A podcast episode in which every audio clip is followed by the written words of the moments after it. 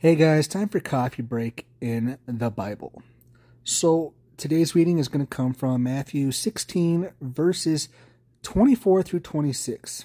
And the Bible says this Then Jesus told his disciples, If anyone would come after me, let him deny himself and take up his cross and follow me.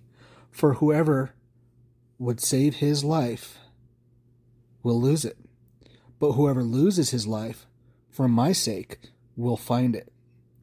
For what will it profit a man if he gains the whole world and forfeits his soul?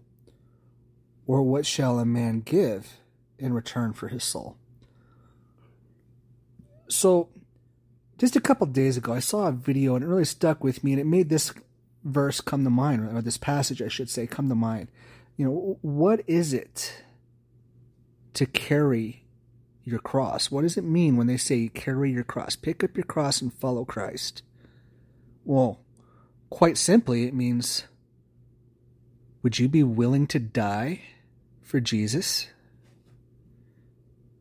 That's what it means to carry your cross, to be willing to die for Christ.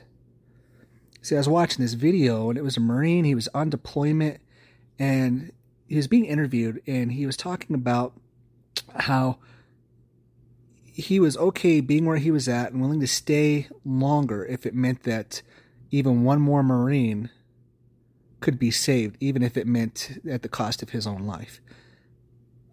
You know, it's it's a feeling that a lot of us who have served have had. Uh, those of us who have served in first response um, have had. Uh, parents, even. You know, there's nothing that we would not do for our own children. But people never think in the context of what it means when it comes to God. We think of the fact that, yes, Jesus died for us and our sins, but would we be willing to die for him? John 15, 13 puts it this way No greater love than this to lay down his life for his friends to lay down his life for his friends, or to lay down our life for Jesus. Little food for thought there. But that is what it means to pick up your cross and to carry it.